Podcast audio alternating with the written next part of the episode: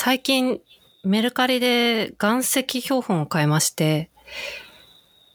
なんですかね、あの、木材を見て、あ、これ桜ですねとかいちいですねってわかる人めちゃくちゃ憧れるなと思って、こう石を見た瞬間にこれ何々石ですねっていうのを言える大人になりたいなと思って、こう違いのわかる大人になりたいと思って最近岩石標本を買って届くのを待っているさきです。こんばんは。え、うまっ。うまっし。小話うまいですね。あ、本当。いいな。これもいいな。岩石標本。岩石標本。よんじゅうに種類入ってる岩石標本。まだ届いてないんだよね、しかも。あの、もうなんかね、ヤマトさんから明日届くよって今お知らせが来た。あ、標本ってことはそうか、実物が並んでるちょっとずつ入ってるやつだよね。そうそうそう、あのいわゆる昔のなんだっけ、理科のなんか標本みたいな、うんうんうん、そうそうそう、それのさんじゅうねんまえのやつ。ちょっとそれちゃいますけど、そのケースってケースめっちゃかっこよくないですか、うん、なんかそういう小分けになってて、うん、わかる、グリッドの、はいはいはい、結構くすぐられますよね、うん、その辺わかる、うんうん、ちょっと現物届いたら偏愛の方に行っちゃいそうですけど、そうそうそう、うん、そうなんだよ。持ってくるっつっても動かしたらまずいよね。どうやって送ってくんだろうね。そうだよね、結構中で動くからね、あれ、うん、ね。はい、違う学入門です、うんうん、大丈夫。いや、私のインジケーターがさ、全然微動だにしてないんだけど、うん、聞こえてはいるんだよね。あ、うん、こっちでは出てるので大丈夫です。ドキドキしちゃう。なんかそういうのあるみたいですですよね。あ、そうなんだ、うん、さきさんの収録環境が、うん、そう、今日ちょっと特殊でね、特殊で、うん、うん、はい、うん、ということで、はい、えー、っと今日は、えー、っと習慣についてをちょっと話しましょうっていうことで、皆さんからテーマをもらったうちの、うん、今日はさきさんの、えー、お題なんですけど、さきさん今日ど う,、うん、どうしてこう習慣づけについてテーマに選んでくれたんでしょうか。そうですね、そのこれいつの回に話すかは分かんないですけど、うん、あの安倍萌子さんって写真家さん の,、うんうん、の日々の採集っていう、あのー、日記とその安倍さんの写真が載った本を買って読んで、で彼女から話聞いたら、うん、その中学生のじゅうさんさいの時からにじゅうごねんかんずっと日記をつけてるって話を聞いて、うんうんうん、私にそういう習慣がないっていうので、みんな習慣づけてることってあるっていうのがちょっと疑問に思いまして、そう、逆に習慣づかないってどういうことなんだろうみたいな、あ、うんうん、なるほど、っていうのも、習慣づかないってどういうことなんだろう、うん、なぜづかないのかと、うん、そうそうそう、うん、面白いですね、っていうのをちょっと、うん、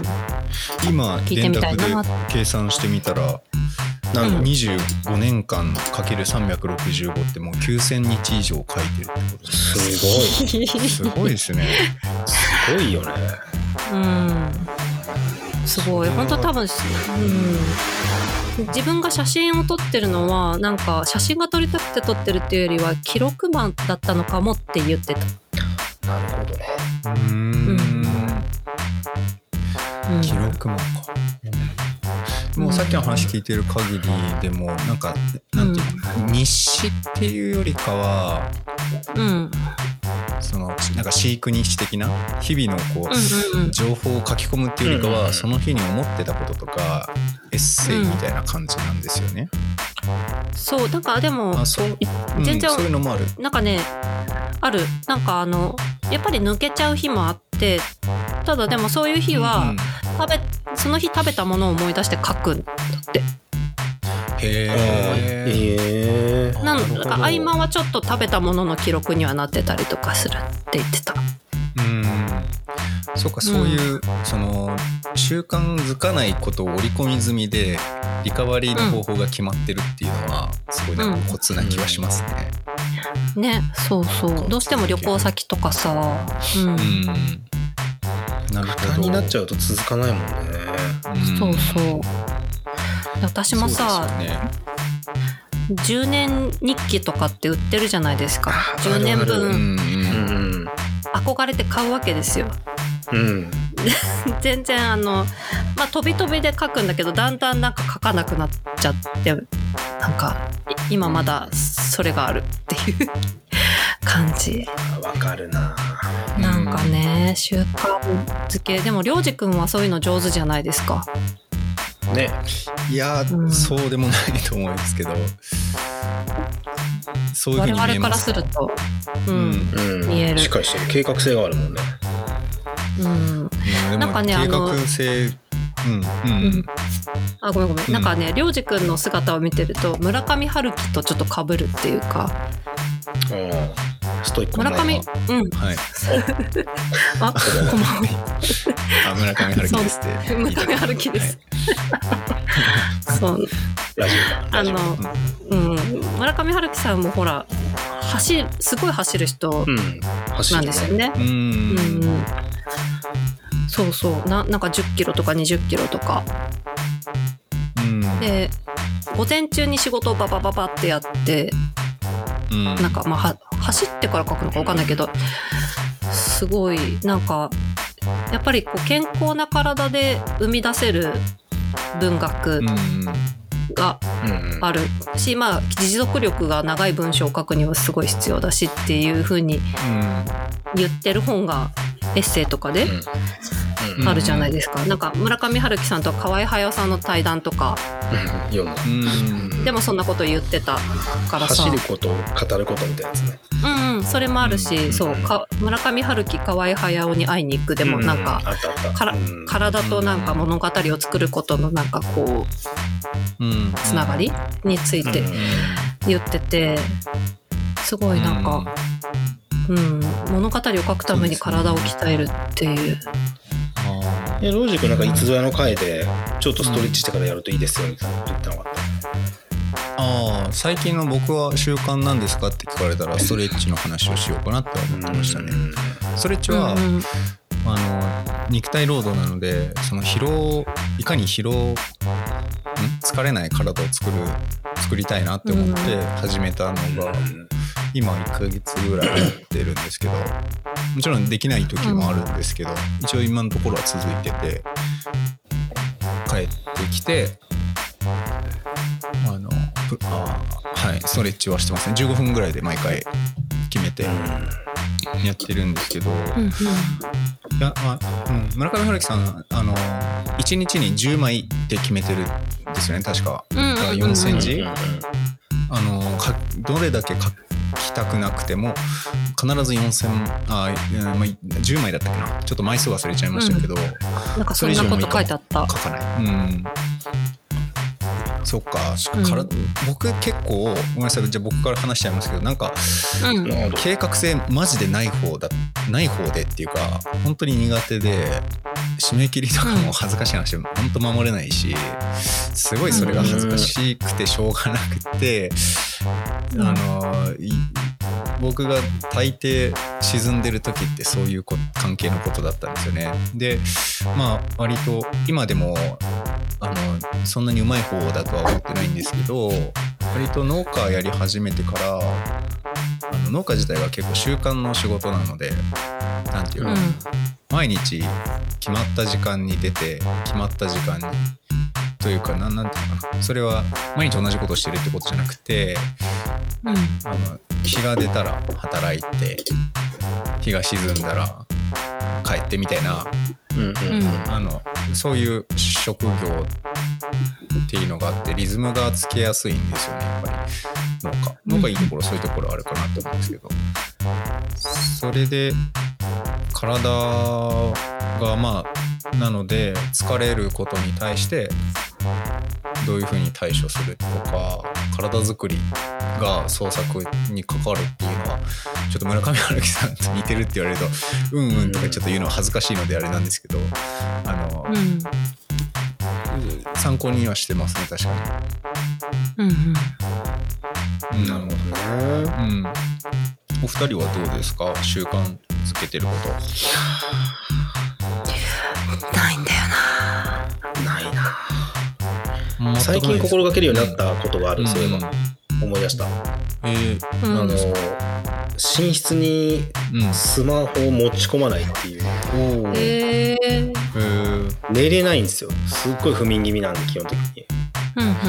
でショートスリーパーでもないんで、うん、寝れなくて不機嫌っていうのはすごくよくあって、うんうん、でその原因はこれはあの持ち込んでるスマホなの、まあ、iPhone のせいなんじゃないかっていうのに行き当たって、うん、見てるんですか？あ、そうそう、ニュースとか見ちゃうんですよ。あとなんかこう、うん、嫁のね、恥ずかしながらいびきがうるさいんで、あの耳栓代わりにイヤホンしてなんか聞いてたりとかすると、うんうん、圧倒的な覚醒に陥るんで、そうなっちゃうともう起きてきて、あのリビングの方で本を読むようにしてて、うん、そうするとまあ一冊ぐらい読み終わるともう疲れて眠たくなるんで、うん、それをこう常にしてたんですけど、うん、いやよくないなと、そのそもそもその寝れないみたいなの根本的にだから、うん、その早めに、まあ、あのじゅうにじ過ぎたらもう全く触らないようにしてて、うんうんうん、で寝に行くときはもう寝室には持ち込まないっていうのを最近ここいっかげつぐらいやってる。どう持ち込んでます？皆さん皆さん持ち込まれます？見ちゃうのよ。漫画、ライン 漫画を見ちゃいます。はいはいはいはい、もうジャンプ漫画ですね。そういう、うん、ああいうの結構沼で、うん、沼ですね。うん、あ、りょうじさんは持ち込まないタイプの？りょうじさんはベッドに行ったらもう疲れて寝てしまうので、その時間はあんまりない。やっぱ肉体的に疲れてないんやっぱ肉体、そう肉体我々肉体的に疲れてないんですよ、さきさん。うん、やっぱそうなのか。そうだ、肉体をね酷使しないからね、日常的に。うん。それだな。寝れないのよ、確かに。そう、寝れないんですよ。うん、寝ようとすると寝れないんですよ。うん、たまにしかない。朝早いじゃんね、りょうじさんだって。朝早いとかもないから。うん、さんにんの中で言ったら自分が一番朝遅くてもいいタイプの人間でしょ、仕事的に。うん、うん、まあうちはそれにこうかまけてしまう。うん、そうね、くじからだから、うんうん、一応起きなきゃいけない。りょうじくん何時から？最近はちょっと遅いのでしちじまえに出ればいいかなって感じです。ろくじはんとかに家を出て、うん、早いね。うん、うん、それ下手すと寝る時間なの？あのじゃあちょっと話を進めて、あの進めた一般論として、その創作とかって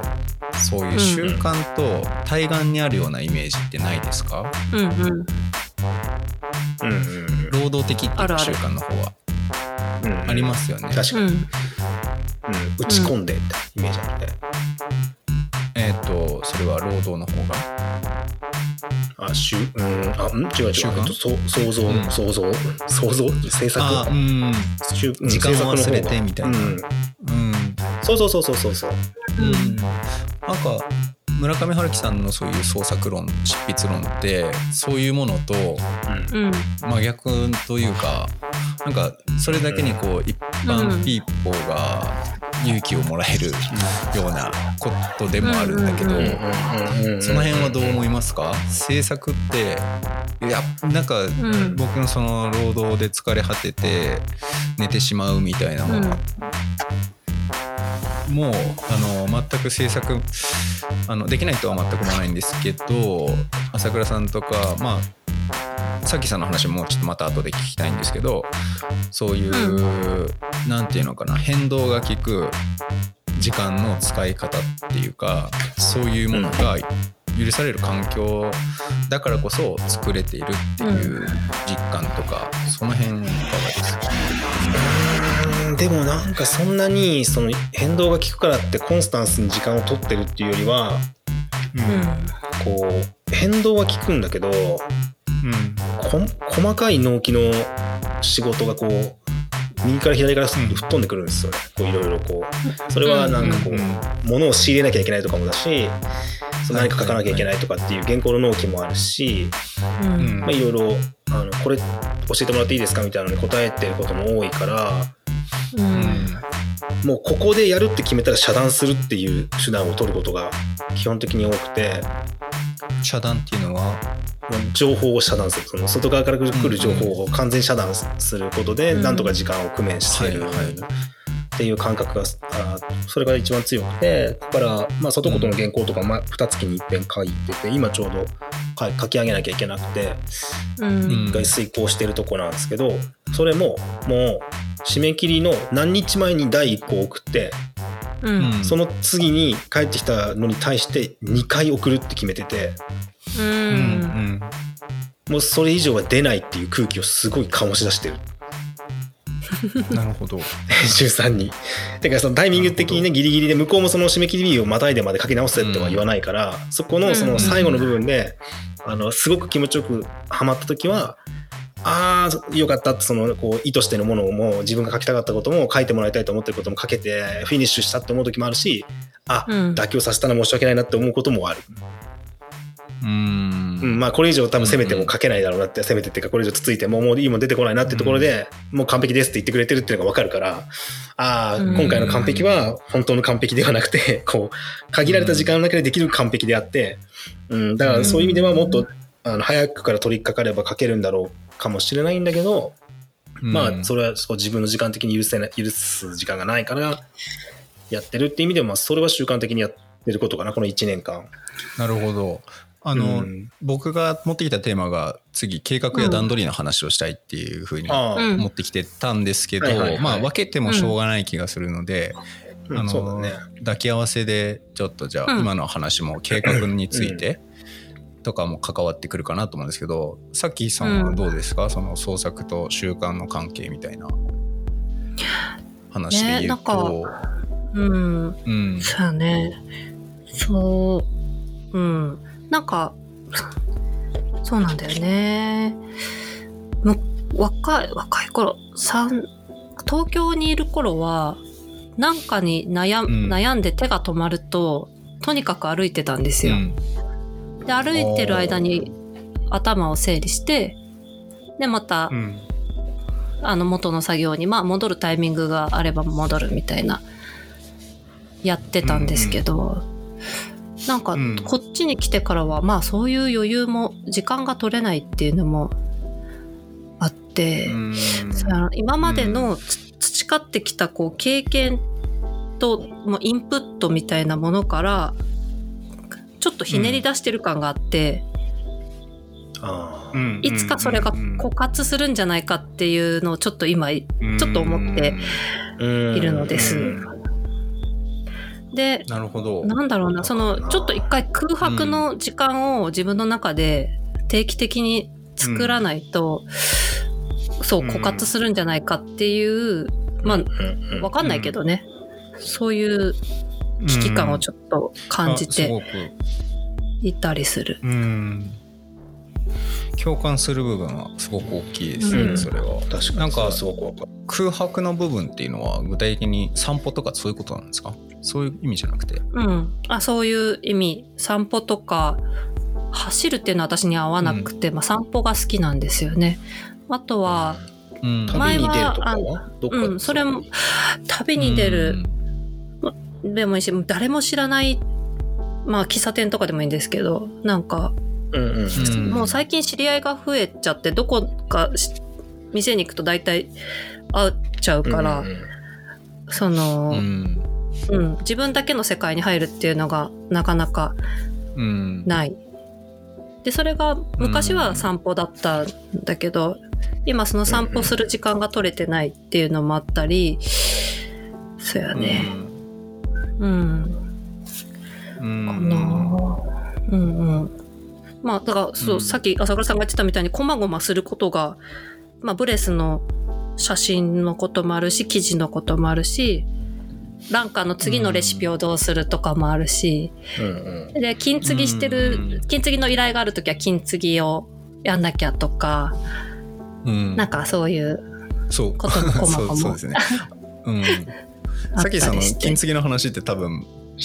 は初耳の方がいると思うんですけど、金継ぎもやられてそうでしたね。そうそう、うん、本, 本漆の金継ぎを趣味でやってたら、まあなんか直してほしいっていう人が、うん、まあ個別に依頼があって対応してるって感じ。今はないけど、まあね、かなりね計画性、うんまあ、計画性っていうか、まあ、漆を読むというかタイミング見計らうっていうか、うんうん、そうだね、うん、何ヶ月かかかるからね。自分も、うん、なるほど、やってたけど無理だな性格的に。うーん、うん、まあでも漆時間漆時間いいねなみたいなものがあるってことまあそうそうそう、まあ、時間の流れ方がやっぱり違うから、まあ、空気の湿度と、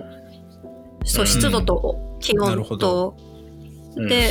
変わる、うんうん、うん、そうそう乾いて固まるんじゃなくて湿度で固まるから、うん、ああそうなんだ、うん、逆だから、うん、逆なんだ、ねうん、なるほど、うん、日本に向いてるんですね、うん、その空白の時間って面白いキーワードだなって思ったんですけど、うん、結構、ね、年齢高くなって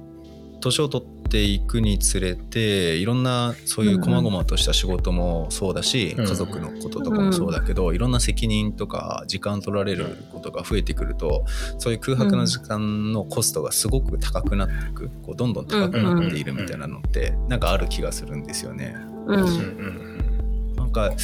それってなんていうのかな、意図的に作り出せるものなのか、そうなんだよね、どうなのかなっていううんうん、そうなんだよ、ね、空白の時間を作るために空白の時間を過ごすってなんかちょっと違うような気もするよね、うん、あなるほど。だからその浅倉さんの思い立った時に本一冊読むっていうそういうなんていうのレジリエンスっていうんですかね、そういう、うん、なんていうんだっけ、うん、あのえっと融通の利く感じうん、っていうのがさっきの話その創作のためには必要なのかなとも思うんですけど。そうだね、だからそれで言うと、うん、自分の場合はやっぱこう妻子が実家に帰って留守にしてるとか、うん、何かこうなんだろう今日早めに仕事を終わらせてどっかに行って物を書くとか、うん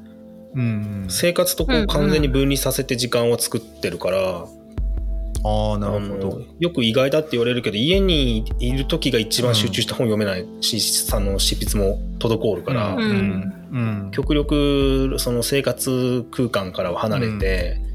うん、あの自分のところの図書館からも離れて、うん、あの人がごちゃごちゃいるところでやってる方が圧倒的にはかどる、うん、はい、うんうん分かる。なんか何者でもない時間って大事だなと思ってて、ちょっとずれてるのかもしれないけどその、その空間の中で、うんあうん、何者でもなくいられるのと、うん、何者かでいる安心感があると思うんだけど、うん、家にいるとやっぱ何者かであり続けなきゃいけない、その何者かがすごい邪魔をしてくる時があって自分の作業の作業というかこう創作の、うんうん、でまあコンビファミレスとか、まあ、そのファーストフードとかでやってる時って飾全く飾る必要性がない、まあ、知ってる人いるかもしれないけど、うん、そんなに合わないんで、うん、スイッチとしてはかなりこうニュートラルに触れる場所が自分にとってはファミレスだったりするな、うんうんうん、なんかそれってその空白の時間っていうさっきの言葉と合わせるとあの時間っていうからそのじゅうじからじゅういちじまでの間が空白の時間ですっていうわけにはやっぱりいかなくて、その空間とか、うん、あのなんていうの自分の存在がどういう感じなのかみたいな周りにいる人とかによっても左右されるっていう意味では、うんうん、なんか空白の時間と言いつつも割となんていうのかな関係の中ででき出来上がるものっていうか、うん、そういう意味でもコストが高くなるのかなとかちょっと思いましたね。うんうんうんそうだね、コストは高いね、非常に高いね。だから、うん、みんな多分 こ, ここが落ち着くって場所を持ってて、うん、こう誰にも言いたくないような、まあそれはなんかそう制作する場所なのかこう何もしなくていられる場所なのか、うん、いろいろだと思うんだけど、うんうん、うん、そういうのはなんか年を追うごとになんかこう増えてんのかな、まあ、増えてたら幸せなのかもしれないね。増えてるような気もするけど、うーん、どうなんだろうね、考えたことなかったな。うん、なんかその計画とか段取りの話も聞きたいんですけど、うん、まあ、徐々にそのいわゆるその空白の時間みたいなものを増や、うん、今増えていってるって朝倉さんのあの言葉とかもそうですけど、割と計画して、えー、デザインって言い換えてもいいかもしれないんですけど、うん、あの生きていく中で自分のリズムとかを掴んでいって、その時間みたいなものを使いこなしていくと増えていくこともできるかもしれないし、でも結構ガラッと家族の構成とか関係とかで急に取れなくなったりとかっていうのも当然あると思うんですよね、うん、なんか、うんうん、だからそういう意味で具体的にじゃあどういうことしてますかって話をちょっと聞いてみたいんですけど、うんうん、例えば家事とか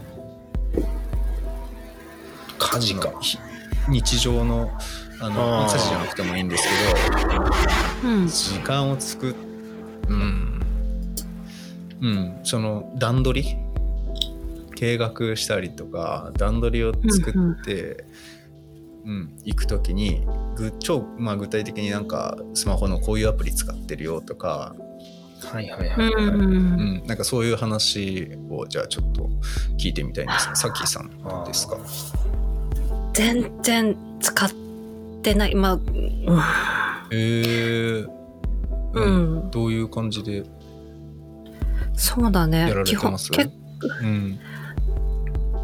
ん、もうなんかあ洗濯しなきゃでなんかもうその、その場その場でやっちゃってる感じ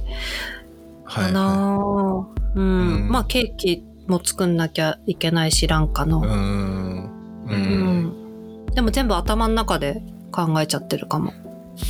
うーん、なるほど、うん、でもすごいなんか怠け者だから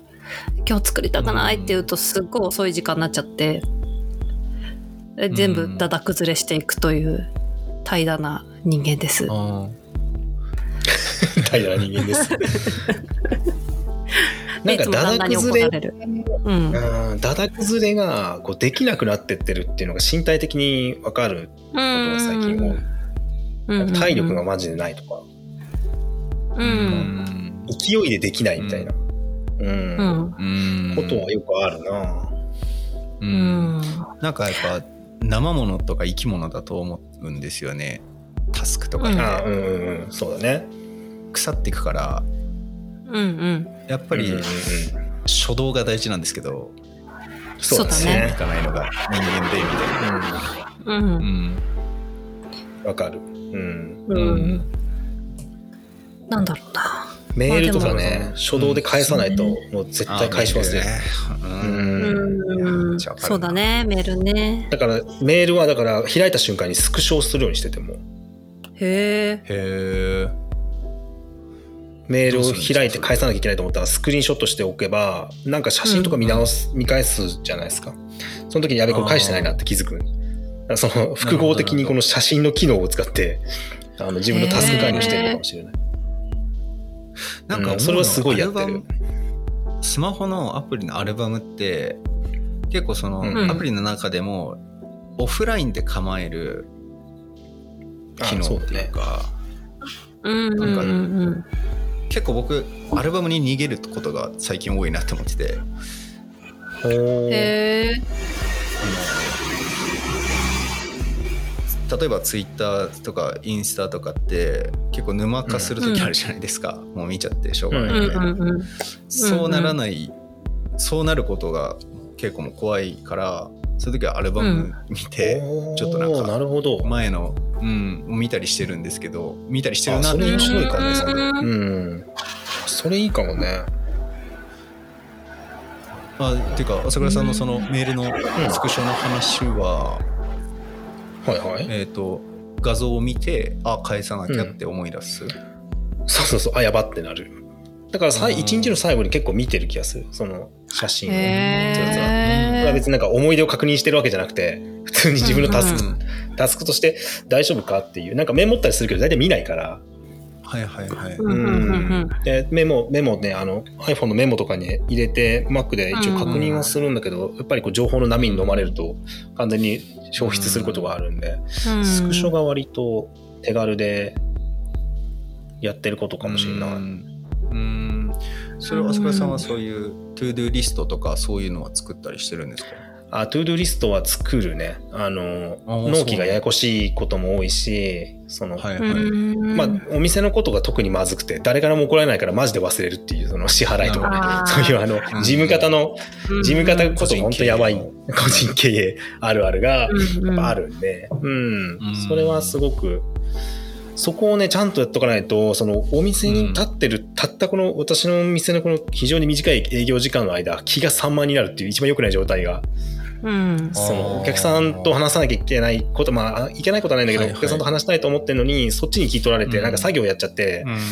全然こう、うん、ああしまったなっていうことがたまにあるから、そうならないために、うん、あの Do-Do はやっぱ大事で、うんうん、最近もだから午前中にできることをやって終わってからはちじぐらいまでの間はやるとか決め決めてってか、まあそんなに決めてはないんだけど、そこでなんとか一日のことは終わらせるって、うんうん、思ってるかな。うんうんうん。まさに現在進行形で今日中にメールを返さなきゃいけないやつを思い出したからね、今見てて。マジか。そう。これ今日中にくがつの予定伝えますって言ってたやつを今まだ時間あるから。今日中ってそうそうそう、今日中に返事しますって言ったやつの今 日, 今日とはいつまでなのかみたいなのありますよ。まあれいじれいじもうあといちじかんもないやつ。いやいや関係性によってね、その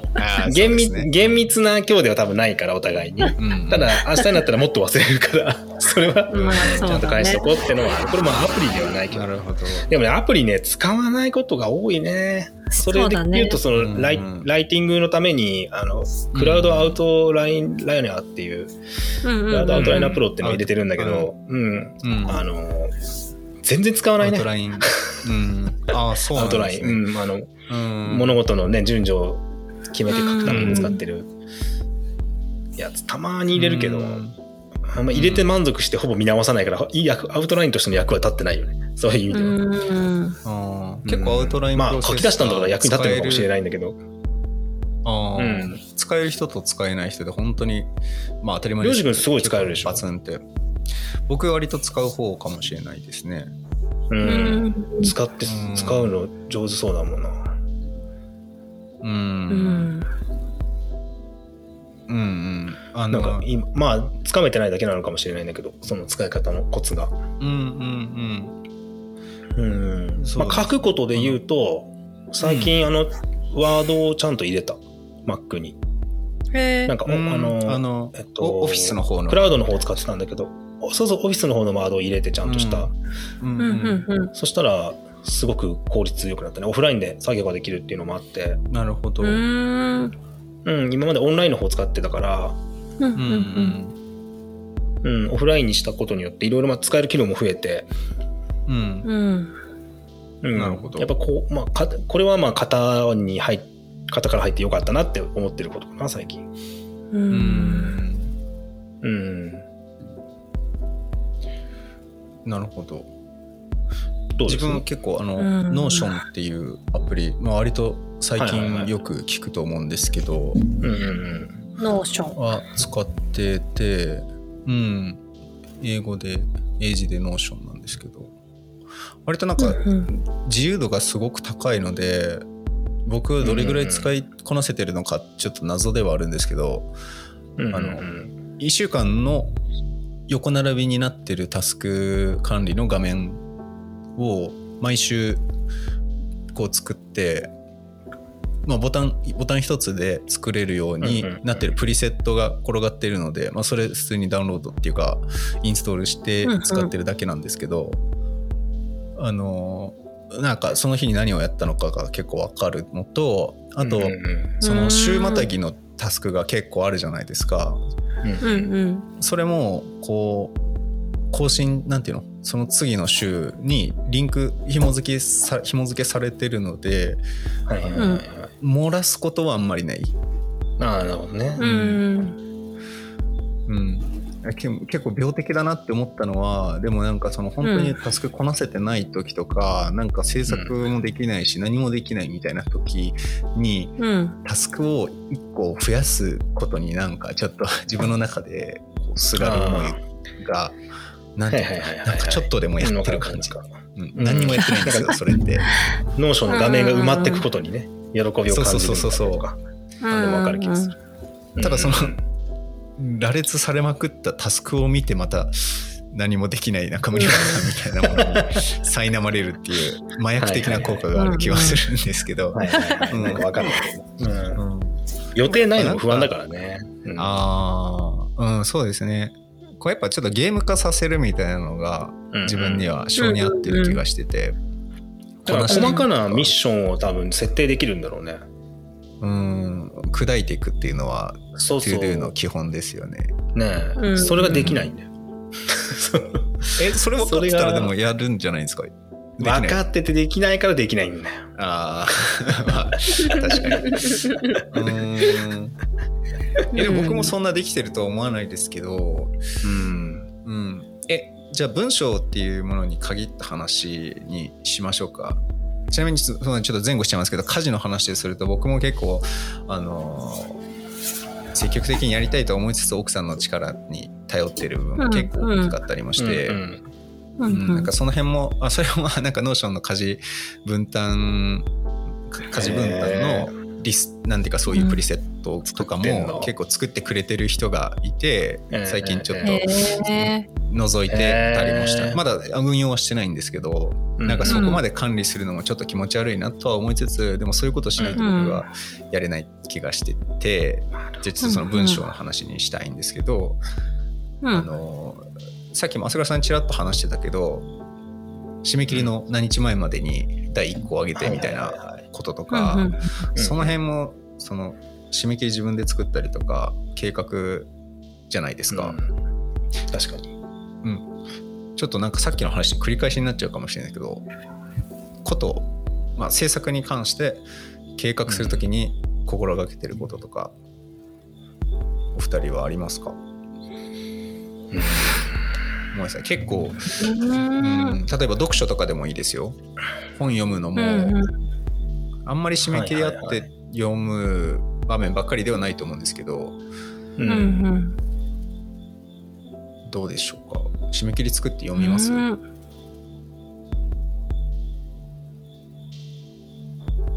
そうだね。まあ本読書の前は乱読になっちゃってるから、うん、一つの章は読み切るよね。